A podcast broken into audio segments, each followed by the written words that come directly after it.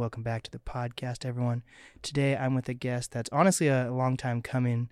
Um, she was in the studio about a month or two ago, and I realized that I knew who she was. She was um, a guest for one of my clients. I had seen her work in a museum, the Bellevue Art Museum, and um, she also helped um, paint the Black Lives Matter mural in downtown Seattle. So she's an artist, she's a muralist. Um, she may claim it or not, but she's also a podcaster and a YouTuber. it's uh, Hey. and uh, um, she also has a medical background as well. It's uh, my pleasure to introduce Aramis Hamer. I'm happy to be here, Blake. Yes. Thank you. I I've been- won't I- claim it. Yeah, no, I'm not claiming that. I'm not claiming I, I didn't I, I I- it's crazy I, I've actually been a fan of yours for a while so it's Thank funny like I had you. no I, the people that kind of walk into this space to do podcast is kind of uh, it's funny I would have never thought that you would have just walked in here 'cause I Yeah. think, I think that was 2020 or 2021 when you when you were in the um, Bellevue Art Museum exhibit Yeah. Yeah, that was 2021. Was it? You know what's crazy? The last three years are a blur. I Mm. think we can all like Yeah. relate to the fact that, yeah.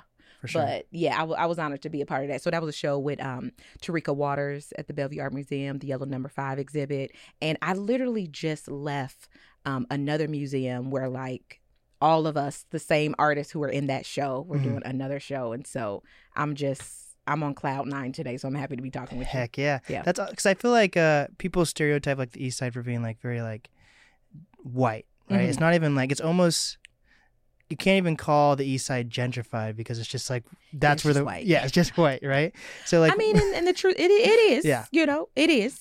So it was different that we had the show there. Mhm. it was a pretty it was a pretty historic moment and um you know there were a lot of there were some incidents that took place and actually that like museum director stepped down Oh, wow. from some incidences that took place and we signed a petition and yeah we we experienced we experienced some difficulty there but Mhm. for the most part i feel like the entire team uh, at the Bellevue Art Museum was great. It was just like one bad person, and Got it. unfortunately, yeah, a bad apple can one bad apple can yeah, a bunch. that's that's know, wild. Yeah. So you you're you're you moved to Seattle in 2013 from Mhm. Chicago, yeah. And it was it wasn't for medical reasons or like med- for your career or was it? Yeah, it, it kind of was. And so I came out here uh, to go to school Mm-hmm. at Bastyr University. So the goal was to become like a naturopathic doctor and uh, still pursue medicine, but just from like a holistic lens. Mhm. And then, yeah, I just, I fell in love with the art scene and I Mm. met so many artists and I was like, oh, wow, like you can, you can be an artist. Yeah. What was your first experience with that? Like meeting like I think like coffee shops, honestly. Like I was, you know, so I actually came out here with my with my boyfriend at the time, now husband Andy, and we were Congrats on at- being married, I guess. right. Like, they, oh yeah, it's been like I don't even know. I don't know. oh wow. I don't even know. I think maybe we've been married seven years. oh wow. Yeah, seven years. Amazing. Um, but yeah, so we came out here and we were at some coffee shops. I think I actually remember being like down at Pike's Place Mm. and just seeing like the art up and you know it was like smaller pieces and Yeah. it, it's i mean of course it was beautiful work like not taking anything away from it but you know it kind of just had like a little card on it like a handwritten Mhm. card and they're like oh this is like 75 bucks and i'm like oh okay i'm like this is oh this seems like a just sort of kind of everyday normal person they have their artwork up you know it's it's a, maybe a painting of um, some Seattle landscape or some trees, evergreen trees, um, which I absolutely love in the Pacific Northwest. So I Mhm. was like, okay, this is interesting, you know. Um, went to some art events. Oh, actually, one of the first art events that I came out here um, that I attended was at Mopop. Okay. Actually, at that point, it was still the um, the EMP museum. yeah, yeah, yeah. Yeah, and so it was one of the I think it was uh Dumi had did it. Actually, he's a hip hop artist. His stage name is Draze, Ooh. but it's his name From is Seattle, Dumi. or- Yeah, yeah, born and raised from Seattle. He Okay. actually moved to LA now, but um he actually did did some work with with uh, Macklemore and has his music in um movies and Oh, stuff. wow. And so he actually did an event called Through the Eyes of Art okay. at the EMP Museum, and this was back in like twenty, maybe twenty fifteen, either twenty fifteen or twenty sixteen. Mm. Um, I ran into NDRE there. Okay. It was wow. crazy seeing her. Like it was just, yeah, it was wild. It was an incredible uh, exhibit, music, art, and like they had this section where all the artists had their artwork on easels, and that's when I first met like a lot of local Seattle artists. I met Delton Sun, Hiawatha Davis, Siobhan Hayes. Yeah, it was just dope. Wow. It was dope. That's awesome. And like, have you always been an artistic person, or was it until you moved to Seattle that you realized? Well, I've always art? been, yeah. Okay. I've pretty, I've pretty much always been artistic. Um, ever since I was a kid, ever since I could pick up a pencil, paintbrush. Um, but it really started in high school. Mm. Was when I was. Um, I felt like my creativity was cultivated in high school. Like I had great art teachers. Like Okay. shout out to the art teachers out there. I feel like man, teachers teachers don't get enough love, but they they spend actually more time with the with the kids than I feel like parents do sometimes. Oh, like wow. Yeah, yeah. you know you you just, like so much of your life is in school For when sure. you when you're young you know and so they have a major impact on kids and i just even think about kids who were told they couldn't be something Mhm. by by their teacher you know like that has an impact on Yeah. kids mental state you know but my teachers were really um, I can't believe that actually happens. I I feel like I've I've like, never heard that. when people say that i'm like what i'm like she's evil like Yeah. well what teacher Why are you a would teacher like at that why point? would you tell it's crazy it's crazy yeah That's wild. it's wild it's wild So, so like being, I actually one of my favorite types of people to interview are people from Chicago, okay whether they're on tour or virtually. I have I've had probably over ten Chicago artists. you on. get it Yeah, and like hey shot down yeah. So like, what is uh, what was your experience growing up as like? Ex- so you're talking about like your the teachers are pretty supportive, but yeah like, what was your experience with like the art scene, whether you're in it or not in Mhm. Chicago? Yeah, I definitely don't feel like I was in the art scene Mhm. growing up. And so I love Chicago. I Mm-hmm. just need to say, like, Chicago is my home and it will always be, you know? Yeah. Um, and so I was raised on the um on the south side in the suburbs. Mhm. And so I had a really good what's crazy now, I feel like Chicago, like the suburbs is kind of changing a little bit. It's getting it's it's becoming a different energy in the suburbs, but when I was there, it was it was giving suburbia Yeah. purely through through and through, you know. And like whenever you would want to have fun and like go to the club or like do something wild, you would like drive out to the city, you know. It. Um, and so for me, yeah, so I went to Homewood Flossmoor High School and yeah, the the teachers were really supportive and like we had it we had an art school. We had we had like art programming. We actually had an ice rink at our we had an ice rink. So it's like for for like gym we would actually ice skate. Like we What? just, the school it was a yeah, yeah. It was a it was a quote unquote blue ribbon school. that sounds Um, amazing. yeah, it was really nice. We had swimming, we had like a pool, so we we did all the things. We did ice skating, swimming. Um, yeah, the school was very diverse. Shop, you know, we would work like Mhm. with wood and just different Dang. things, and so it was a it was a really great school. Mhm. And um, we actually. I, I remember my mom and my dad, we moved so that we could be in this school district. Like my Mm. mom was really particular about us having good school and having a good um man, like shout out to her. You Shout know, out, shout, shout out to her. And Yeah. it, I think school is important and and maybe not even school per se, but just like just a person's surroundings. Their environment is everything. Mhm. And I didn't even know that as a kid, right? You're not even thinking about that. But Yeah. like I'm just glad my I'm I'm glad my parents were. And I'm glad that they thought about that. Um cause yeah, like my high school prom day ended up being my husband. You know? What? So like Oh yeah. So you guys moved to Seattle together and Yeah, everything? Wow. Yeah. Yeah, that's my guy. He's that's my guy. That's my like A one day one. Dang. And are you an only child or you have siblings? I'm not, Okay. you know. So I have a sister. Um, it kind of felt like I was the only child for a little bit because, Mm. um, so we were actually. I feel like my mom was always taking in family members, which was so great because she's just she's just so caring. Um, but yeah, so I had lived with a series of cousins Mm. for years, but I always had my sister. I have an older sister. She's Okay. about 16 months older than me, Okay. so we was just she was just one grade above me. Mhm. Um, she was a little bit on the wild side, a little bit, little bit on the wild side. So she she left home at sixteen, and Oh, she wow. she lived with other family members at that time. And so, um, so my high school experience, I kind of was raised like like an only child in my high school experience Mm. because my cousins had left, they moved back with their mom, and then my sister left. Um, and so yeah, so it it was just me in the household Got it. specifically after after like eighth grade. And they were pretty supportive of like, Yeah. oh, cool. Yeah, and like what's crazy, my dad, like me and my dad, we would just like sketch and draw at the kitchen table. You know, he was always artistic, but his thing was music. Right. He loves, and I, I love music to this day because of my dad. Awesome. Um, so we had a basement, and he would play music in the basement. He would play the bass guitar, the piano, oh, wow. Um, Wow. the drum. He, had, he even had like a drum set One down man there. band down there. He had a whole band. He he really did. And like his friends would come over and they would play, and, Yeah. and I would come down there and sing for him. You know, we have like a it's like a whole little karaoke night. Yeah, I, I always yeah I think about that a lot. Like you were saying, like if, if you're exposed to a lot of things when you're a kid, that like helps you feel like you can do anything or conquer the world a little bit. Hundred percent. Yeah, like even like I I bring up every once in a while, like if I knew about podcasting at a younger age, or even like radio at a younger age. I didn't realize I could have done radio stuff at a younger age. I didn't start until I was a senior in high school. Mm. So I feel like the experience I could have gained earlier on about learning about radio programs or whatever. A hundred percent. Well, so- it's a, how you said it's about that exposure, you know. And sometimes, like we don't, we we don't know what we don't know, Yeah. and then you see it, and you're like, oh damn, like I actually, you Mhm. know, like I actually, I actually love podcast producing. Yeah. But for us to, and I think I was talking to somebody else about this too, about you know, like we hear about like representation matters Mhm. and stuff, and like, and of course it does, but I think it comes down to a diversity of representation in a diversity of fields Mhm. because especially for like for like little black kids you kind of think especially for like men it's like either rap or go to the league Yeah. so yeah. it's like if you only see that you're like okay man but what if i don't like sports and what if i don't want to be a rapper like what if I Mhm. actually really like anime yeah. you know but but then you go meet somebody who does anime and you're like oh wow this is possible for me Mhm. versus feeling alone and weird and isolated because you aren't the same as this monolithic view that people try to paint for like black people for sure. you know For sure.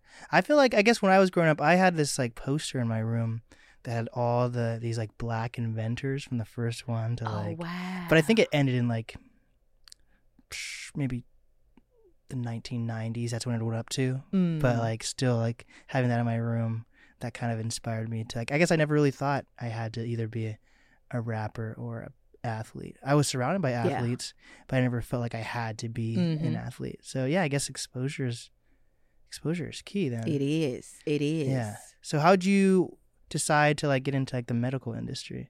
Well, definitely my mom. You Mhm. know, so she was a nurse. Um, just about everybody in my family, actually. My uncle, um, my aunt, she was a nurse practitioner. Um, my my husband's parents, his dad is a doctor, his mom is a nurse.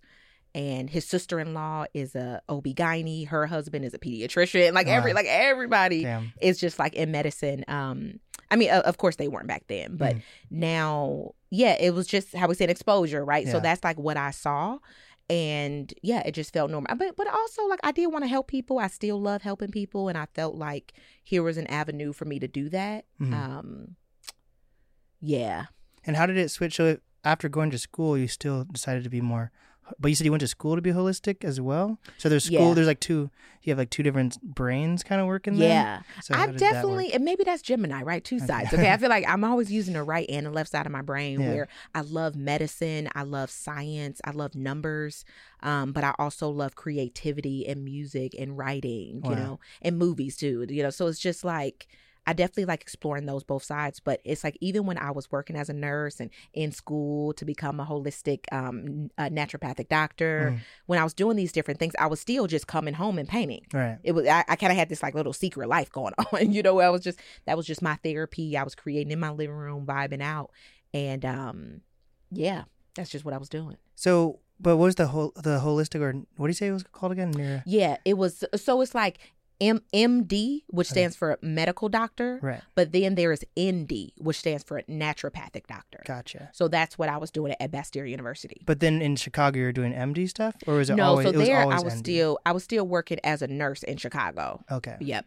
But actually, I actually did go to Loyola for a minute, um, for about a year to become a nurse practitioner. Got it. But in Chicago, I was practicing as a registered nurse. And that and that relates to going to Bastyr, or is that total different fields of medical? Um, it's I would say it's different fields, but it's still medicine. It. Because it's interesting. In Chicago, I was working as a um, ICU step down nurse, so I, w- Yeah. I was working in critical care. Mm. So we we using every modality in the book, every medicine possible to help this patient because they're like in a critical state, you know. Versus like naturopathic medicine is more holistic, it's more long term, it's more preventative, Mhm. um, and it's more complementary to the sort of harsh and invasive methods of Western medicine. Got it. You know, so I was trying to make a transition into something that felt more holistic Got it. and so that's where I had moved from Chicago to Seattle to to go to school. You just feel like you saw too much stuff, or you just didn't believe in how that. Um, I How felt like I was meeting people too late in life. Got it. Like when when they were coming to our unit, they were kind of on death's doorstep. You know, it was like we were trying to get them trying to like help get them to this sort of baseline of stability. And I'm like, okay, well, if I felt like I wasn't really making an impact, you know, I was like, okay, I feel like maybe I can help people if I can get to them before Mhm. they become a diabetic before now they have to be on this insulin drip before you know so i was like mm, how can i help them before it's almost too late you Got it. know um and so that's when i started to learn more about preventative medicine and like nutrition and Mm. like a holistic lifestyle and yoga and meditation and all these different things and i'm like oh like okay maybe maybe we should start doing this before we actually get to that sort of um systemic toxic place in our it. body where now it's just like Got it. Yeah. you kind of you kind of done at that point. Right. So know? then you went, you came to Seattle to just study it, or did you want to make a full career out of that? And Did like, and did, did art intercept somehow, or how yeah, did that? it's okay. so funny. These are great questions. I'm loving it, Blake, because it's it's crazy, right? Like when you Yeah. think about it, I'm like, it's kind of taking me back to a time because it, it's been ten years at this point. Um, yeah, packed up, packed up the truck. I Mhm. was like, babe, I'm moving to Seattle. He's like, okay, we're moving to Seattle. Like, we're- I was like, okay, I no no pressure. I, I I didn't want to pressure you, and so I was moving out here to Seattle, and um, I was still I was I was going to school to become a naturopathic doctor Mm. while still working as a nurse out here in Seattle. So it was Got like, it. okay, I, st- I still have to pay my bills, right? So what was the what was the game plan? And uh, working at a Northwest Hospital, actually, up by Northgate Mall. Okay. Yeah, so uh, like kind of North Seattle. Um, so yeah, started working there, and um, yeah, just started to see more artists, started to connect with more artists, meet more artists, and I was like, at the same time, now I'm Mhm. living in Seattle, trying Yeah. to become this holistic doctor, still working as a nurse, and but still kind of deep down wanting to be an artist Yeah. because that's like that's genuinely what I've always wanted to do, but I didn't think that I could Right. because the only thing that I was exposed to was healthcare professionals, you Mhm. know? And so I was like, okay, what if I leave school, okay, still work as a nurse though, so that I can pay my bills and use my nurse income to pay for an art studio? oh wow. Because at this point, I'm still painting in my living room Mm. and I'm destroying it. Okay, there's paint everywhere. There's paint on the walls. I've ruined the carpet. We barely got our security deposit back on our apartment when we finally moved out, eight years later, mind you, which was a long journey. Um, but yeah, I was like, okay, I think I really want to do this art thing, you know. But before that, the goal was to become a naturopathic doctor and to open up my own private practice Mm. that was really like my vision at that point and i completely did a 180 and was like yeah no i feel like i can actually help people and help heal people through art Wow. um, because those are the tools that had the most profound impact on me Right. is like songs that i listen to over and over and over and over and over and over to help get me out of those dark places you know and so i was like okay i think actually maybe my tool will be the paintbrush Mhm. instead of medicine And was that like a tough transition? Like, were you Yeah. debating it for like a long time, or was it kind of like a switch? No, that was that was a tough transition. It was it was a it was a three year transition. Oh wow. So Yeah. when people like talk about like the leap and taking the leap, I'm like, yeah, no, you don't got to leap. Like I don't, I don't, I don't, I don't think leaping. You know, yeah. especially I just, I mean, of course, and mind you, at this point, I was a kid. I was 23. Mhm. I had no kids. I had a supportive partner. Yeah. You know, and so when I think about and so it's like even if this little 23 year old girl still wasn't leaping i Mhm. just think about people who have like parents they care for or kids and like a mortgage and different things it's like Yeah. yeah, you know we sort of hear all these stories of like people out here leaping Yeah. and like the the practical person out here really can't can't do that Right. you know and i also like people to know that like you don't have to do that Mhm. that like doesn't have to be your way and it can be too i- if you want to like if you are like hey you 19 you got mom's over here she's chilling Yeah. she's like hey babe whatever you want to do you can live in the basement for some years it's like yolo dolo like Yeah. do it you know Yeah. but if if you can't um yeah slowly do the transition and i think what i would like I, I feel like what i did well was that i took my time and i slowly let my art income get to a level to sustain me Mm. before i left my nursing job Mm. and I, I think a lot of people are sort of like leaving their jobs too early Yeah, for sure. Yeah, no, try- yeah, you yeah. know and trying to like desperately make ends meet with their art Yeah. you know Yeah. and it's like yeah just like just keep keep keep keep the comfy job for a little bit Yeah. stay at stay at the corporate job for a little bit and like just change your mindset around it like let that job be your investor you know whether you a barista at a coffee shop whether you gotta you know clean houses walk dogs babysit like whatever you gotta do but it takes the stress off your art Mhm. because it's very hard to create when you make like when you sort of create from this sort of like desperate place where you gotta make the money from it you know I think people can like almost start to resent their creativity or art if they do it that way too. Hundred percent, Mhm. hundred percent, and it's like every day, and I still remind myself to this every day. I'm like, girl, this is your life. Yeah. This is your life's work, and I've. I had a whole conversation with Andy about this literally last night. I'm like, oh, so the shit doesn't get easier.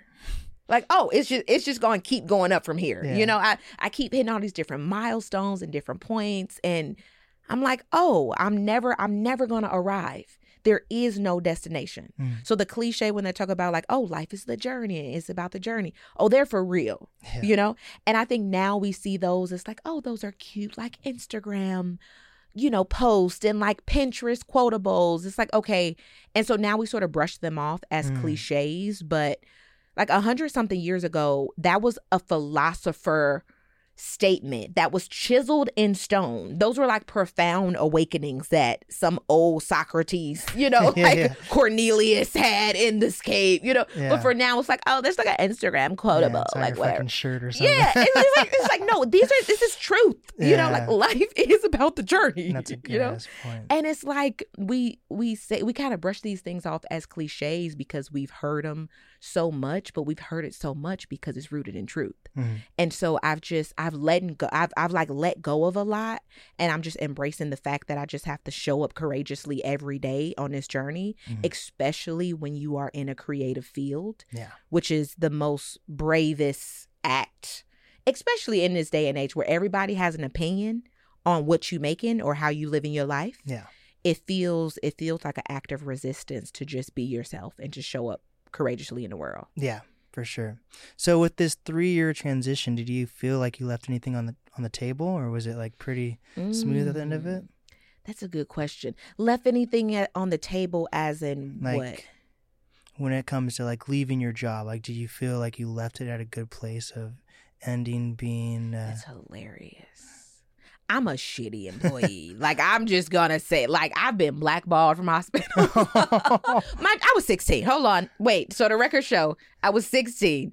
Um, and yeah, when I don't like something, I just don't show up no more. Yeah. Like it's just like, yeah, nah, I'm out. But I was a kid, that, Mm. like when I had did that. But um, similar for this past job, just like the last job I had was just like, yeah, no, like I'm just, I'm kind of done. Yeah. I'm kind, I'm kind of, I'm kind of done. Yeah. Now the thing is, I I was intentional when I left my job around like I'm not going back to nursing. Mhm. So I don't need to sort of like button this up. When I left my Chicago nursing job, Hmm. I did it right. I did a two week notice. I did a letter of resignation because I knew that I needed a reference Yeah. for my next job in Seattle to become a nurse. So I was like, okay, no, like we gotta we gotta keep this clean, you know. But um that three year transition, yeah, I just like stopped showing up. Deuces. but mind you, I was like, I was a okay, so I was a I was a per diem employee, which is a contract employee. Mhm. Because I had I pretty much this three year transition went from me being full time to slowly decreasing my hours to part time to slowly decreasing it to per diem, Mm. which is like a contract employee where now you get to pick your own hours and you get to sign up for shifts that you want. Got it. So I pretty much just end up stop signing up for for more shifts. Mhm. You know what I mean? So it so I was I wasn't even on contract with that hospital. So I don't want I don't want like the record being like, oh, she just out here Yeah, yelling yeah, hello. yeah. Yeah, I just um I just stopped taking on new shifts at my hospital, Mhm. but um it was a clear decision in my mind where I was like, yeah, no, I'm I'm about to be an artist. Got it. I'm I'm about to be an artist. I'm going to be my own boss and I'm about to really try to make this thing work. Heck yeah. And you use some of that knowledge from medical stuff to like, do you still incorporate that in your life? Whether it's just like you said nutrition or whatever. or- Definitely, definitely. Um, I'm like a hippie through and through. You know, like I'm I'm a tree hugger. Like I'm the sort of. Oh, did you see um, Kid Cudi's new animation film, Oh. Entergalactic? I've listened to the soundtrack. I haven't seen the. The soundtrack. Well, I just thought it was so is creative. the movie good? The movie is great. Really? Oh wow. And so it made me think about it because I'm like, I'm Melody. I'm I'm the girl in his animation film Okay. who's like the girl with the locks. She's burning incense, and I was like, oh, this is so nice. I'm like, it's so beautiful to see myself. That's I was like, he just he just made like the sort of typical black girl who'd be like burning sage, smoking weed, like just Yeah. chilling, you know, with her with her like natural hair and like bohemian vibes. So I'm like, yeah, I'm kind of that sort of textbook version of the hippie black girl. like it's on Netflix, right? Um, where did we watch it? I don't know. We watched it somewhere. What's it about even? I've just I literally have just seen this heard the soundtrack. so it's like a it's I would say it's a love story. Okay. But it's a beautiful I mean it's like I feel like he named it perfectly like inner it's it's this intergalactic sort of animation film of this love story interwoven with his music because it's like the soundtrack of his music, you know.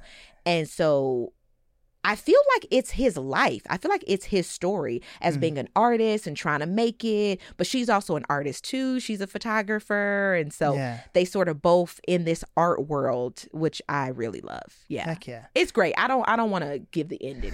like y'all should go watch Amazing. it. You, you should There definitely go go. watch it. So when you first started painting to make an income, like what were you painting? Has that changed over time? Or? It's actually changing now. Like Got we're it. in the middle of a transition right now, but um I feel like I was painting what I what I wanted to paint. I, I always paint what I want to paint, and I'm Mm. really grateful for that. I feel like I honestly can't paint anything else. You know, Mm. I can't paint what I don't want to paint. You know, even though sometimes there's sort of narratives in my mind where like, oh, maybe I should paint this, or oh, this would this would sell, or whatever. You Right. know, but when I sit down at the canvas and like try to make that stuff, I just genuinely can't. You know, but what was funny in the beginning of my journey, I was making, I would say, beautiful commercial art that's sort of um, accessible to a lot of people. It's like, oh, this is a pretty, a pretty face, you know, or here's a, you know, woman. She's a unicorn and she has sunglasses on. Just something very, something very nice, sort of wall art that Got you it. would see. Um, at an art festival or art pop up because that's actually where I was selling my work. Cool. I was selling it at um pop ups. But yeah, now it's sort of transitioning to giant, large scale dreamscapes of ideas that interweave like mythology and folklore and fairy tales and sort of like cosmic realms. Mm. Yeah. And so did you? You asked me. Did you go to Folk Life? Oh, I did. Yeah, Okay. yeah. Well, well, not this past year Okay. actually, but I used to vend at Folk Life. So I actually vended Ah. at Folk Life for about five years. Wow. I was a, a vendor. I had my little 10 by 10 canopy and was Mhm. selling my wares and selling my prints for $20 and my little clutch bags and Yeah. stuff. And so, yeah, that's where I started. And is that like the typical like uh artist painter journey of like doing pop ups? Um, I would say yes for a self-taught artist. Got and it. so I am self-taught. I haven't gone to art school. Um, and so I feel like the journey is different for like a formally trained art student who would um, possibly create a portfolio. They were, you know, they would probably be in like AP art, uh, AP art classes in high school. Mhm. They would prepare their art portfolio for a university. They would get accepted into the university. And then, you know, they would cultivate their skills and everything. And then as they're leaving university, um, they are creating a, por- a portfolio to be exhibited for a gallery or like an art dealer or or a museum or somebody to um represent them as Right. an artist, you know?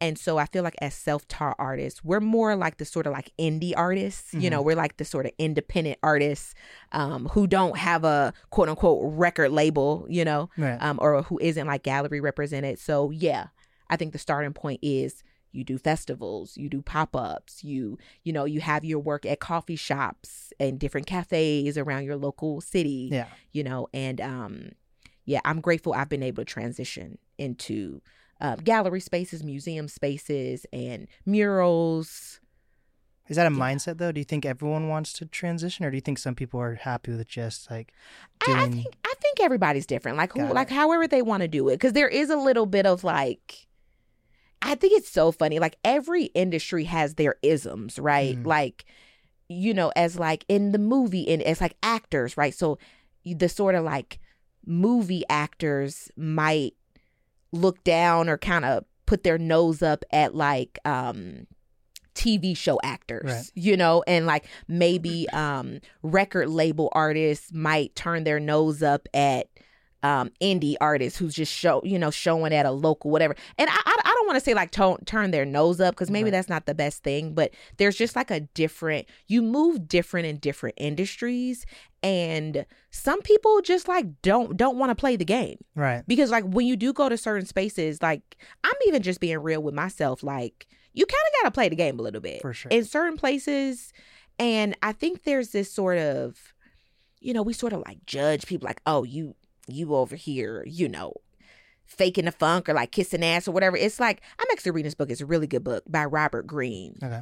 um he wrote the what's the one I think like the 48 Laws of Power or something. You heard of that one? Yeah, yeah. It's like yeah, one of the, like national bestsellers book. He's so incredible, but um I haven't when read did that, that book one. come out? I feel like that's such an old. Oh, it's, yeah, it's an oldie. But It's does this guy still alive? Yeah, he's he- still and he just wrote a new book. Yeah, yeah. He wrote it. Uh, I thought that, I thought the Forty Eight Laws of Power came out like hundred years. I have no oh idea. no! Oh, I think that okay. That one you you might be thinking is, is um Art of War. Maybe I haven't, I haven't read any of those books either. Way, yeah, I, I, haven't read the Forty Eight Laws of Power. Um, but he did the law of okay. So the recent one he did is the law. It's actually not. I don't know when he wrote this one, but it's the law of human nature. Okay.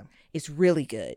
And it's showing just like, you know, just human nature. We all, you know, we all like do like different things. And so um he talks about mask. And it's like black people were constantly I feel like any people of color, like we're all we constantly have to like code switch or we constantly just wearing different masks in different places. And even if you're not a person of color, like you sort of just act differently in different places, Yeah. you know? And there's almost this sort of like judgment or demonizing of that, like, oh, you over here being fake or whatever. It's like, no, especially as like black people, you it was a survival mechanism for us. Mhm. You know, like there's just certain things that you aren't gonna say at the kitchen table than you would in your corporate space. Yeah. You know?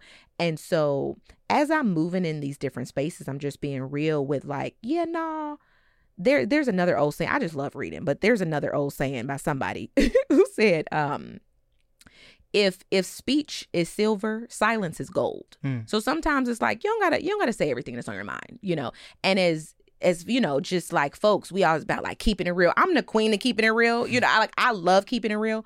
As real as I keep it, it's only a fraction of the thoughts that's going on in my mind. Mhm. And sometimes it's about just like reading the room, knowing knowing where you at, and knowing what to say and what not to say, and being clear on like where you want to be, and based on where you want to be, how you need to be in order to be in those spaces.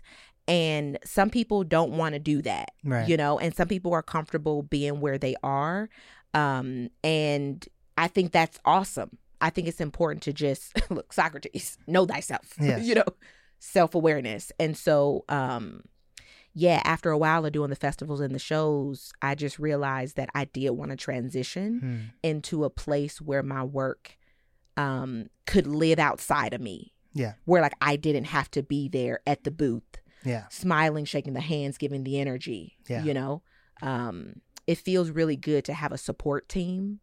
And I feel like at galleries and museums, they have an entire team to help you get your work up and to have they got marketing team, the booklets and the, you know, the PR. I mean, I just came from like this press event at Mhm. MOHAI at the Museum of History and Industry, and I'm just like, man, this is really nice. You know, when you've been doing so much on your own for so long, it's like, oh, I can I can receive help. Yeah. I can I can receive support. And what is that? What was that transition like for you? I mean, it's I feel like I'm I'm living it. Mhm. like I, I feel like I'm not on the other side of it. You know, I Mm. think I've just been. I think maybe maybe people do talk about it enough. I'm not sure because I I listen to different podcasts as Yeah. well, and like I like audiobooks and everything. But I think we underestimate um luck. You know, I think that there's there's so many different things where I'm just like, man, I feel like I've just gotten really lucky. Hmm. I've gotten and like sure I you know we all want to be self-made and like oh I'm grinding out here like oh I'm hustling yeah and like don't don't get me wrong you're like your girl put in work you know sure. she she putting in work she doing a damn thing but I also am just so grateful like I know that there is that that there's a higher power and I know that there are just synchronicities that sort of fall in place that are lucky moments um but also can be divinely guided moments and I think where we can come in and be like a co-creator with the universe is where we can we can what's the word? I don't want to say take advantage because that that kind of sounds bad, but like take advantage in a Mm. Yeah, good way. We can Maybe a symbiotic relationship. I don't know. yeah, but like right we can either. we can take advantage of it of a good way. We can um it's like it's like being very opportunistic, you know? Yeah, I think there's some positive positivities or positive. There's some good things about being opportunistic, right? Yeah, not because not yeah. everyone can even do that. Exactly. You I think yeah. it's like I'm always a person. I'm like, stay ready so you ain't got to get ready. Yeah. You know, and so I feel like throughout my life I've stayed ready, Hmm. and so when different things came my way, I was able to take advantage of it, and Got and I was able to benefit from it. Um, yeah. Even even with the pandemic, like there were so many so many structures that I had in place digitally Mhm. that I was able to make make a smooth transition during the pandemic. And um yeah, I just I'm very like intuition guided too. Like if something feels like, oh, you need to it's kind of time to pivot. Or like maybe you should explore this. And like I I I- I just I, I won't even know why I feel that. I'm like, man, something feels like I need to I feel like I should go to this event Mhm. or like I feel like I should hit up this whatever. You know, it's just like all these sort of like little synchronicities or the inner voice that I hear, and I'm very connected to yeah, my higher self. You know, and so Cool. I don't question that bitch. I be like, okay, she said, hey, let me let me go, yeah. let me go, let me go do it. And would you say you're like a you're a, a business lady? Like, do you are you? Yeah, Okay, because I feel like there's a lot of creatives who just want nothing to do with Yeah. business stuff, but and sometimes though that could be a detriment. yeah. I love business. Okay. I think I think it's so creative. Hmm. I think that um one, I feel like I've always been a businesswoman. Okay. Okay. Like I've been I was selling I was selling my drawings in middle school. Okay. I would like sketch people's name in bubble letters. And it was so funny actually, because like, you know, Facebook, like you Yeah. still connected to your, you know, elementary school friends, high school friends on Facebook. And so as I've been- just been, you know, getting more exposure for my work and a lot more media and stuff, some of my Facebook friends from high school have been reaching out and they're like, Oh, I still have like the little bubble letters you drew me. And I'm like, Oh my God, are you kidding? Like That's amazing. Yeah, they're like, oh, like maybe they think they're gonna like auction it off. I'm like, hey, I'm I'm honored you Yeah. feel that way about my like middle school drawing, you know. But um, yeah, people Hmm. still have some of those works, and so I I would sell those for a quarter just so I could Yeah. buy a bag of Flame of Hots. But I think now it's like. 33 cent or something Yeah. like yeah I, I don't even think the chips are a quarter no Yeah, more yeah. but um yeah i was i was always selling stuff i was the girl scout cookie seller you Mhm. know i was in girl scouts i was selling cutco knives as a what? in my in my high school i was like a top seller too okay Wow. like i i love selling i Hmm. love business and i love marketing because um i think i think it takes courage Mhm. i think it's it's like that boss move you know like anybody can just be out here doing whatever but to to like put yourself out there it's it's definitely vulnerable For sure. to because you have to be okay with with accepting rejection um but i also think now in order to be a good business person, you have to be creative. You have to be like, okay, how am I about to use social media, email marketing, you know, podcasts? How am I about to be on YouTube, TikTok? Like, what sort of modalities can I use? Yeah. and how how can I be innovative and creative using these different tools so that my voice can be heard? right. You know, Interesting. Like, huh? Because I, because I'm on the younger side, so I just when I started being in media, I knew I kind of had to do all that stuff. Mm. But I have a lot of friends that are like in their mid 30s, some reaching 40s that still want to pursue art or Yeah. music or whatever, and they aren't where they want to be. Uh, I don't want, yeah. And they are just like, why would I get involved with TikTok or make Mhm. a YouTube channel or anything like that? yeah, So what would you say? You just you just kind of guess you have to have courage a little bit, but also is it maybe- is it a laziness or what is, is I don't know if laziness is the right word yeah. but I'm I like- don't think so. because I like I just I I'm just like born knowing that's what I have to kind of Mm-hmm. do. So I guess it's just a different era of like maybe more That's luck on that interesting. side. Maybe, yeah. Um, I think anything you feel like you have to do, you're not gonna enjoy it. Right. you know and so i think it's important just to cultivate the energy around it and so i kind of i kind of tell myself it's fun you know Mhm. like I, I have to i have to tell myself it's fun well and it kind of is too like you know so it's like because i feel like everything is energy and people can tell when you sort of showing up from this high vibe excitement place of you like genuinely having fun Yeah. versus you feeling like man like i kind of gotta do this in order to like blow up you know yeah. And I'm also just, and how I said in, in the beginning, I realized that it genuinely is the journey. Yeah. You know, it's like you, like we almost think like, okay, let me just hurry up so that I can go viral on this thing real quick. And then like, then like I'm good. I won't, I won't have to do it. Then like, man, I'm done. Finally, like I made it. You know, it's like, Mhm. no, there's actually never a making it. I, I, I study history a lot too. And like, I like documentaries, like autobiographies, and like I can just go down a whole binge of watching artist stories. I actually recently just rewatched Beyonce's um Life is But a Dream. Oh. She she had did this this documentary on HBO 10 years ago. Oh wow. It's actually on YouTube. You can you can watch it. I think it was post maybe it was 11 years ago actually. So she did this documentary and um I'm like sis was grinding. Hmm. She was grinding 11 years ago and she's still grinding now. And you would think like, man, like be like, damn, you you you the ultimate made it. You Yeah. know, you like you Beyonce is the ultimate made it. But she's still like up in the game every single moment and you can tell that she genuinely loves what she does Mhm. and that she's genuinely an artist, you know? And so when it comes down to these different tools, I just change my brain around it. It's like it's like the same way that I can pick up the paintbrush to like create something. How can I pick up this like Adobe Premiere software and create something and like cut this up and chop this up and like use this tool to create what I want to create Mhm. you know? And i think that's what's exciting about seeing this sort of like digital revolution. There's just there's just no middleman no more. Right. you know there there's no middleman. Nobody's stopping us. Like the tools are here. Yeah. So it's it's about like using the tools and it's it's also about like getting over what people think too that's the biggest thing that's the Mhm. blake blake For sure. For sure. So with as like a as like a muralist and painter, there is like a there's definitely like different tiers and I feel like I've I watch a lot of art documentaries Mhm. and uh, talked with a lot of artists and like some people even if they want to be successful they don't want to be seen as like a commercial painter because Mhm. like there's like um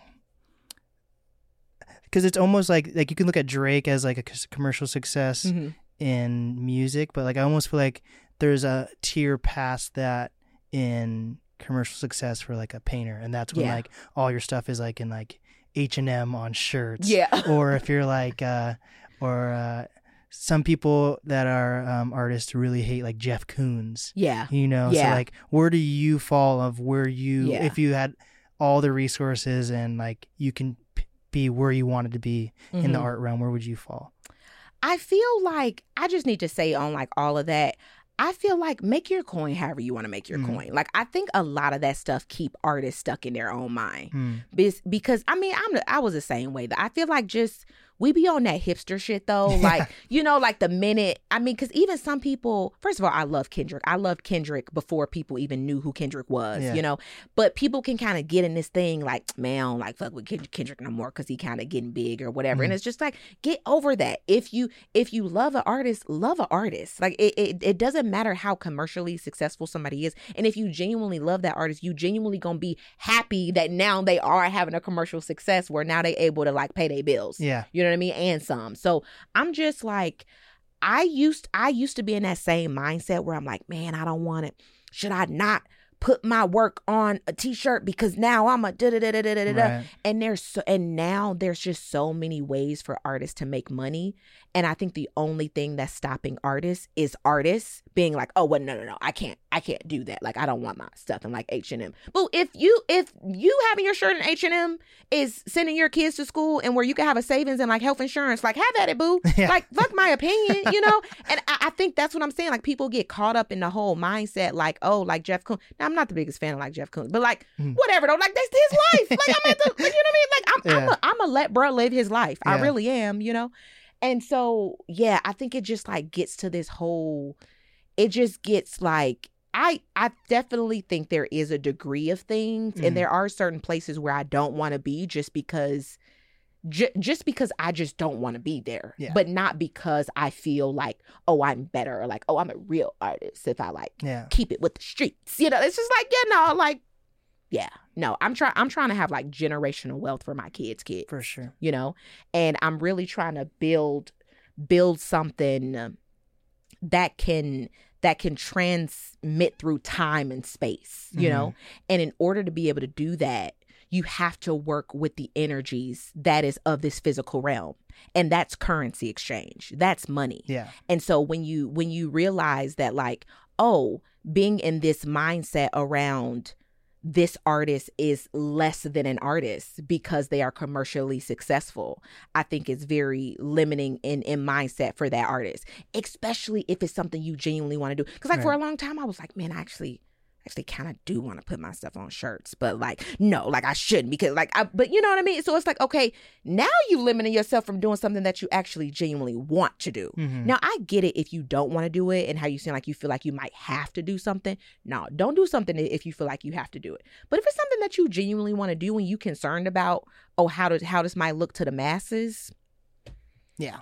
You are wasting your time and you are wasting your energy. But for me, and so just to answer your question, like where I want to be in that realm, I do want to be a museum exhibiting artist. Mm. I feel like I love how museums are like archival um vaults of our history you know like i watched the movie with um and people you know critics feel how they feel about the movie but whatever uh the one with what's his name george um george clooney and like they had raided the the art museum like they stole the art it was like Ocean- art Ocean's heist or Eleven something. or something? No, those are good too i love them but no oh just love it that's funny um it was the it was like a war movie it was like during like the vietnam war or something like it was Clooney. these it was these art um thieves like they Okay. literally went and th- it was this art heist they like stole all the art and it's like that's the most important cultural artifacts of a people's history is their art Mhm. you know it's like whenever we go back in time and like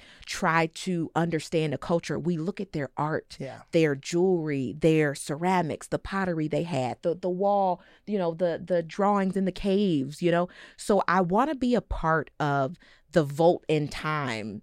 And I feel like museums do a great job of archiving that work. Now, people can feel different ways of how they feel, and like a lot of stuff is in vaults in museums, and people can feel like, oh, you know, that's the way a lot of billionaires move money is by buying art and collecting art, and like, yeah, there there's a whole Yes. How do you feel about how do you feel about auction houses? you know, um, I would love to build it. I, I would love to start my own auction house one day. I feel I have a complicated relationship with with auction houses. Um, I don't know. May, maybe just as like a black woman, uh, being a part of the African diaspora, just Mhm. the idea of auctions. I just just to know that like my people were like on an auction block, and like that's part of the reason I, I don't even like zoos. You know, I feel like our people were like in cages and were like observed like zoo animals and just like yeah it's a it's a complicated relationship um just when i look at it from that lens but when i look at it the current day lens i don't like the fact that the artists are not receiving the income from those art auctions Yeah, you I, know? I heard a fucking I don't know. I heard this uh, um, argument when I was in Texas. They were saying um, I forget the girl's name. I was in a group where like Mhm. we're all hanging out in a hot tub and randomly art got brought up and like this is like a perfect Yeah. story like we're all hanging out in a hot tub and, like and it, it literally like made me want to like get out of the hot tub. though. I got I got out of the hot tub actually. what was she saying they were she was they were all she and all the other people were like have agree that like artists and you I want to hear your perspective perspective too and I don't I'm not the best at retelling stories but she was basically saying that like auction houses are fine because at the end of the day artists don't care if they get paid because they just do it for the love of creating art oh wow and I was like wait what Yeah, no, that's a hell no. Yeah. That's a that's just as a as an artist, that's a hell no. Hmm. Now, of course, we love to make art and we would make art for the fun of it, Mhm. without a doubt. I mean, because that's what we do for years, you Yeah. know. Um, but when you uh, when it feels like another level of of exploitation when somebody is profiting off something that you've created and you aren't receiving the funds from that Mhm. you know and so i feel like there is a good okay so that's the downside right i think the good side of art auctions is that it can boost an artist's career Mhm. so if a if a painting sells for a certain rate, say it's you know a quarter of a million dollars, it's two hundred fifty thousand dollars, and so now that artist has that sort of status where now that is the sort of new going rate for their work. Now, not always. There's a lot of different things that sort of go into play about that, but it does it does boost an artist's career. Um, a living artist as well as a deceased artist Yeah. when, when their work goes for a certain amount Yeah. you know for sure but unfortunately, a lot of those artists do not receive any any income at all from those auctions. But now this is what makes me excited about like crypto and like NFTs, you know, so you can actually put in a smart contract where I'm going to get a certain percentage of this sale until the end of time when whenever this piece is like resold, you know. Mhm. I think we still far from maybe we not for. I don't know. I don't know. I don't can't tell know either. I don't know. It's it's complicated with especially since crypto's down and everything. But I feel like just the concept of an NFT, like I get it, you know. Hmm. And like when I think about um history and like my mom and my grandma, they were afraid of the debit card. They were like, I'm not about to yeah. put my I'm not putting my money in no debt. You know what I mean? So Yeah. like when you, when you sit down and talk to your grandparents, you'd be like, oh wow, like what? Like y'all were like weirded out by digital money. You were like Yeah. weirded out by this plastic little card, you know? And now who fucking carries cash? Yeah, my mom randomly made fun of me the other day for having change in my pocket. I was visiting her and I was like, wow. The first thing you say after seeing me in like a month, you're like, you have change in your Right, pocket? it's I like, who has changed, right? Who has changed? Like an actual. It's like first of all, who has paper money, Yeah. let alone change? Yeah. I mean, I kind of do carry change, but whatever. I got I it. don't, I don't like seeing just random. To me, that's money on the ground. Yeah. You know, like I'm about to pick that quarter. Like if it's a quarter, Yeah. I'm a bend down. Yeah. I'm gonna get it. You know. For sure. Do you watch a lot of like I forget there's this one art documentary I watched, it's like my favorite one, where they're talking about like art resellers and like Jeff Koons is in it and all this. I think his dad was Oh. in it too. And his dad lives like literally like I think in the forest with his wife and they paint like their house every other day. Oh wow. Have you seen that? I Oh, haven't. fuck, I would love to fi- see it though. It's such a good um it talks about like auction houses and stuff. Uh, Mm. fuck, I forget what it's called, but there's kind of creepy. I might have seen that though, but I I don't remember his dad's house and like repainting and stuff. But I did watch a documentary. Um, but this one was talking about scams and how people like like fake the masterpieces. Oh no, I've I've seen that one too. I forget what this one's called. Uh, it's really good, but ba- it's basically all about like auctioneers and like Mhm. auction houses and like it is kind of creepy though, like how like these like I don't even I don't want to say hoarding is the right word. If they if you like art, you like art, but like well, no, a lot of these like is. yeah Well, and it's very um the thing is like it's it's another world that a lot of people and even artists don't even know about. yeah and i've i've went down the rabbit hole to intentionally learn about this side because it's very elitist and they also keep it quiet on purpose. You can lease someone's art. You can buy someone's art and then lease it to a museum and make money from that. And. Yep. Like that's all. That's just kind of wild. It honestly is. Yeah. And so that's why like I have a I have a push and pull relationship because I'm also like, man, am I hoarding? Like I got a Mm. lot of art, you know, there's just you know, and it's like we all like different things, right? Like some people who have like crazy sh- like shoe collection, Yeah, crazy sneaker for sure. collections. They get their whole thing. So everybody's going to have their own thing, but I just I feel like art is like the one thing where just artists don't get like royalties from it or like is constantly getting income from it. Mhm. And so that's why I think that's why it's just so important to have a good team. It's it's really good to have like good collectors in the beginning of, of your art career, have people who are like on the journey with you and who aren't doing this sort of like exploitative just like quick flips because there is a whole a whole game in the art world where people like literally flip art the way that they flip houses, Yeah. you know? And so, yeah, but also I'm the per I'm the person like live your life. I'm not here to judge people, but I just know as a living and working artist, Yeah. yeah. How does that feel to be like a living artist that's making money from their art? I feel I feel grateful. That's I really do. I really feel grateful. I feel blessed.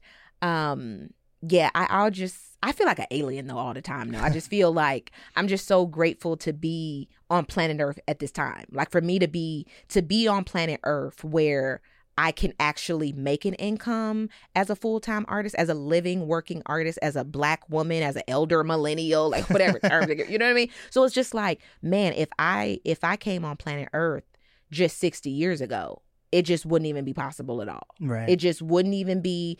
I mean, or I would have to fight tooth and it would be just Yeah. extremely, extremely difficult, you know. And so I think that is what excites me about all these different tools and platforms and technologies and stuff. I'm just like, oh, I literally came down here when it was Candyland. Like, I mean, it's like I, I came down here and you know, just the ancestors and all my guys were like, girl, go get it, yeah. you know. And so there's just there's just nothing stopping us now Mhm. and but i think the most what's crazy now actually the most powerful thing is stopping us which is our mind Mm. so there's like there's so many different things that we can do but if you have somebody's mind you have their everything Yeah.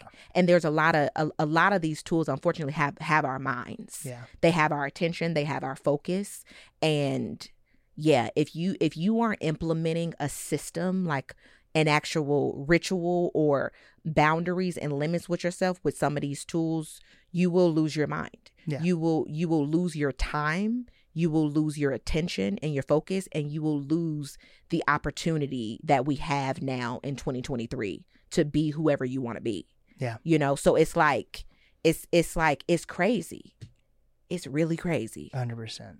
yeah So what is coming up for you? You're about to do some Mhm. type of like gallery yeah stuff. Some sort of yeah well i'm super excited. So um at the museum of history and industry they're doing the 25th year anniversary of the neddy award Hmm. so the neddy award is um one of washington state's largest grants it's a $25000 award Oh shit. and so i won that back back in 2019 what? Yeah, it was crazy. Damn. Changed my life, like everything. Like the and the money, what I used it for was for me to get a bigger studio, and I also saved that money. So I was like, okay, if I don't, Yeah. the studio, the studio's rent is expensive. So Yeah. if I don't make it, I'll have this cushion money from this grant, and yeah, it just it really helped me in my career, you know.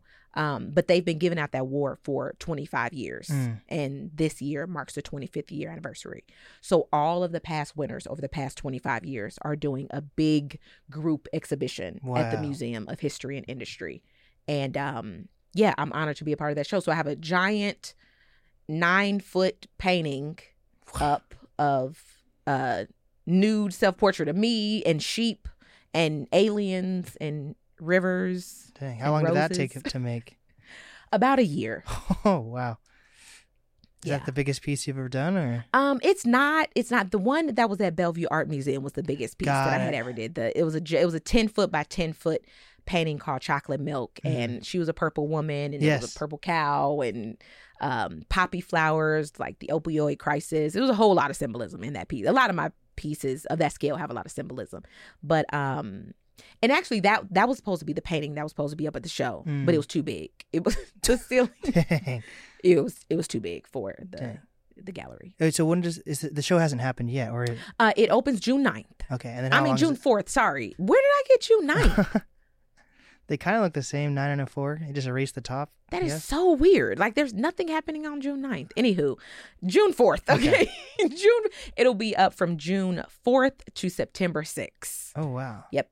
You go That's see it cool. anytime. So when people are artists ever at a gallery where they've like done their work, like do, can is there ever times where like s- like someone can walk in and meet an artist when they're Definitely. So the opening receptions. Got that's it. usually when you can meet the artist and see the artist. And so we aren't doing a public reception for this. It's Got a it. private reception only with like the artist and the family and the sponsors and the Behnke family. The Behnke family is the sponsors of this um show and exhibit and award. They they Mhm. actually fund this award. It's actually the the Neddy Award is um named after the brother of the founder. Hi- Hmm. His his name is Ned, so they call and his nickname was Neddy, so it's the the Neddy Award. got it. Um, and so yeah, the family, Behnke family, they will be there. They're the sponsors.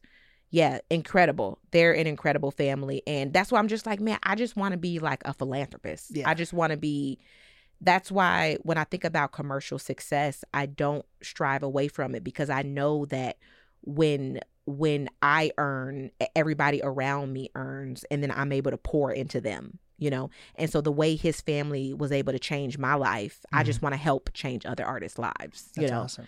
And it's it's crazy. It's crazy when we have resources to be able to do that. Mhm. And I also I also just want us to stop romanticizing our struggle and stop like making it great for us to be starving artists or agree with that. you know or like poor or these sort of like oh i'm an indie artist and like i don't i don't fuck with that you know industry shit or like just whatever like yeah live your life do I like do it however you want to do it but i also want you to be well Yeah. and like being well and like, just when i think about healthcare and just the people who i saw were not well they couldn't prioritize their body because they didn't have the resources because they they had they were a single mom they had kids they had you know they had three jobs trying to make ends meet and so when you when you trying to make ends meet you don't have time to create you don't have time to be well and be healthy Mhm. and you surely don't have time or the resources to give right. you know and i think it's i think it's a priority for us to be as abundant as possible so that we can give as much from our overflow Mhm. you know and there's so many of us trying to give from an empty cup and then you just end up completely depleted For sure. so yeah shout shout out to sponsors shout shout Yeah. out to people who out here like bankrolling artists and and i i want to be like a black woman artist who's bankrolling other black women artists Hell yeah. so i have to get as successful as possible to make that happen What is your advice for like artists that want to figure out how to get these scholarships or sponsors? How do they even begin to look for the or grants or any of that? Mm-hmm. So the first place I would start is um, Cafe Artists. It's called callforentry.org. And so you can actually, it's an entire directory of international, national, local, and regional um, art calls for artists. So it's like grants on there, awards, residencies, fellowships, just pretty much endless money for artists and Mm. endless opportunities. So now the thing is, of course, it's competitive. You Yeah. got to apply for it. You got to write a proposal, letter of interest. You got to like do the whole thing. But yeah, I mean, that's, that's, that's the game. Yeah. That's, that's the work, you know? Um, yeah, I just like it's just crazy to me. Like Google, Google is crazy. Like I mean, and, and it's like I'm not even old. First, like for the record, I'm 33. Like Yeah. I'm not even old, you know. But I kind of just came up in a day and age where it's not even day. Like, jeez, like the point I'm trying to make is that I'm not old and I'm sounding like I'm old. but but the other part Back is that it's like like back in my day. Well, no, but then that's the other part that makes me feel like I'm I'm an alien too, because even though like I'm not old, I just still feel like all this stuff is so miraculous to me. Mm. I'm like maybe I was here at a different time, you know, and like now I'm like coming back. And I like I maybe I was here like the 1700s or something, and now I came back in like the 2000s. I mean, Yeah. I came back 89, right? But it- then I came back and it was just like, oh shit, like y'all got like what the fuck? You know, like you just came back and it was like a time warp, and now all of this stuff looks miraculous to you, Mm. you know. And I'm just like fascinated by technology. Be, yeah, I just feel like I'm a I'm an analog girl in a digital look. Shout out to Badu, right? I'm an analog girl in a digital world. yes. But I'm just like amazed by technology because just like and as somebody who's like spiritual as well, it's just it's like, oh wow, like y'all have y'all have um y'all have like materialized and like capstoned energy. Mm. You know, it's like these are like sound waves that we're speaking through. And it's like this sound wave is hitting somebody's ear right now in a completely different region. Yeah. It's, it's just like it's ultimate like alchemy, Yeah. you know? Wow, you're the second guest this. Yeah, because I had guest yesterday that said alchemy as well. I, Wow. I just love alchemy is al- the I mean, word of the week, I guess. It's like alchemy. Hey, well, we it's just I mean, like I think that's alchemy is such a beautiful word because you can you can like transmute things. Like to to to alchemize something means to take it into one thing, transmute it, and transform it Mm. so that it can like metamorphise into a something completely new and completely different. It's the ultimate form of magic Yeah. and so i feel like the these technologies is like now we can be magicians but we don't have to like enter some secret cult or like Yeah. do a blood sacrifice so you know Yeah. it's like oh you can only learn how Yeah. to do the alchemy if you are this you know the Yeah. tinctures and shit it's like no actually we're all magicians right now Fuck yeah. Hell yeah. it's crazy I get that. Yeah. So with that, what is some final advice? You've dropped a lot of gems for sure. And this has look been thanks amazing. like this has Yes. been fun like But what is uh, some final advice you have for up and coming artists, creators, influencers? That's a good one. Yeah, I mean, I mean, I love a good cliche, but it's real. It's just like keep going. Mhm. Like keep going. Like cultivate your mind every day. I was just talking to the artist about this too at the museum. We was cause like I was you like you get frustrated, right? You just get tired. And you're like you're just like I'm over this shit. Yeah. And then I had thought about it. I had I have like epiphanies every day. So I guess my Hell husband yeah. said he's like, babe, you gotta stop calling them epiph-" like if if you have them that much, they're not epiphanies anymore. Yeah. But I just be having downloads every day, and I'm like, oh, it just like hit me. I thought like, okay, how often do you brush your teeth? And I'm like, every day. Hmm. It's like, oh, so how often do you have to cultivate your mind? Every day. So I just I was just getting tired like damn like how much do I how much meditation do I got to do? Like how much work how much mental work do I how do do I, do I have to keep being courageous every day? I got to show up every day? Yeah. and it's like yeah Yeah. yeah how often do you brush your teeth? So Mhm. it's like just i'm getting comfortable with the idea that like every day is going to be work.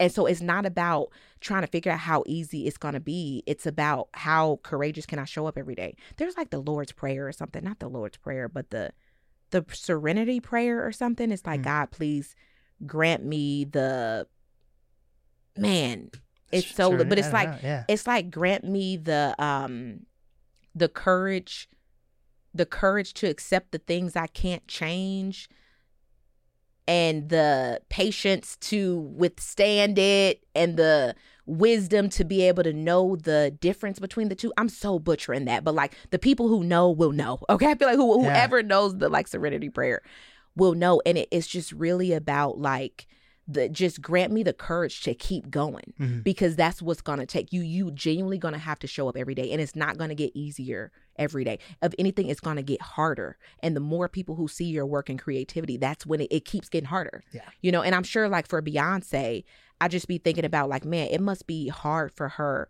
to make a change. You know, like like uh, imagine if now Beyonce want to like release like a full like reggae or like country album. I don't know. You but know she what I mean? did though with Exactly, the, with she the did- she did- exactly. that So dance it's like, album um, was filthy. It like I just love the Renaissance Yeah. album, and it's just like imagine just how much courage it takes for you to even be able to change, and even Yeah. for painters like Kehinde Wiley, and I love his work and his style of like large scale portraiture. Like imagine if he wants to switch it up and do like abstract work now. Like Yeah. now he just want to be like splash and shit, doing straight up like Jackson Pollock type yeah, work, you know. And it's just like the like the art critics would like tear him to shreds. But to be courageous, that's that's what we have to do as artists though. It's Mhm. like we still have to show up every day and like the more eyes that are on your work, the harder it's going to be. for sure. So if anything right now, bask in the smallness of like wherever you are. I was I was even thinking about my YouTube channel like I'm like, man, as my channel keep growing, I get nervous about the more people who's like whenever people tell me to watch I'm like oh shit like oh like 'cause I Oh, be yeah, like yeah, sharing secrets you know I'm like oh wait like you know, the minute you realize like more people watching you like okay let me unlist that video real quick. we was just even Yeah, talking about that so it's just like it, it keeps getting harder you know the more eyes to see it's gonna get difficult you know yeah. so even when you small, when you in that waiting period, like just master your craft. Yeah. Keep getting better and enjoy that process when you can just play with nobody watching you because when the eyes are there, it gets even more complicated. For sure. So just keep going and keep cultivating your mind. Hell yeah. What is the easiest way for people to reach you? A aohammer.com. That's my website. That's where everything is. Um, and you can also do aohammer.com slash links if you're looking for my YouTube, my shop, my Patreon, um, and yeah, everything else. Hell yeah. This has been the NAST podcast with. Hey, Aramis. This was fun, Blake. Thank you. we did it.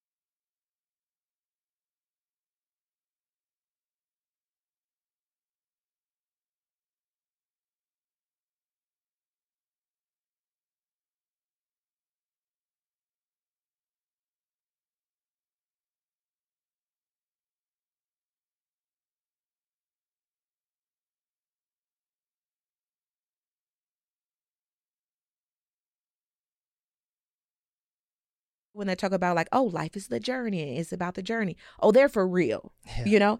And I think now we see those it's like, oh, those are cute, like Instagram, you know, post and like Pinterest quotables. It's like, okay. And so now we sort of brush them off as Mm. cliches, but like a hundred something years ago, that was a philosopher statement. But for now, it's like, oh, there's like an Instagram Yeah, quotable, it's on like your whatever. shirt or something. Yeah, it's, it's like it's like no, these are this is truth. You know, like life is about the journey. That's a good you know, ass point. and so I've just I've let go I've I've like let go of a lot and I'm just embracing the fact that I just have to show up courageously every day on this journey, Mhm. especially when you are in a creative field, Yeah. which is the most bravest act, especially in this day and age where everybody has an opinion on what you making or how you living your life, Yeah. it feels it feels like an act of resistance to just be yourself and to show up courageously in the world.